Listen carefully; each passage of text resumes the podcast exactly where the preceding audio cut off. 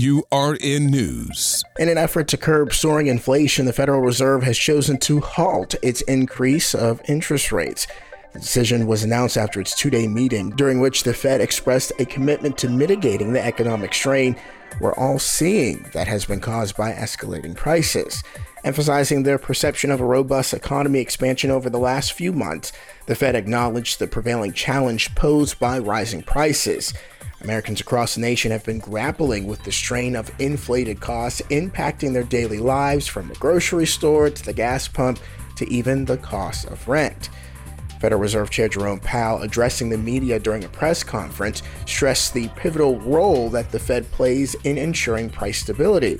Powell also hinted at the possibility of forthcoming rate hikes, underscoring the ongoing efforts to steer inflation toward the targeted 2% mark.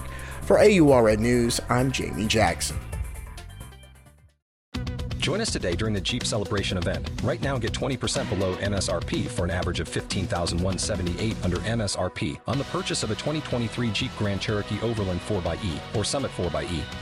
Not compatible with lease offers or with any other consumer incentive offers. 15,178 average based on 20% below average MSRP from all 2023 Grand Cherokee Overland 4xE and Summit 4xE models in dealer stock. Residency restrictions apply. Take retail delivery from dealer stock by 4 1. Jeep is a registered trademark.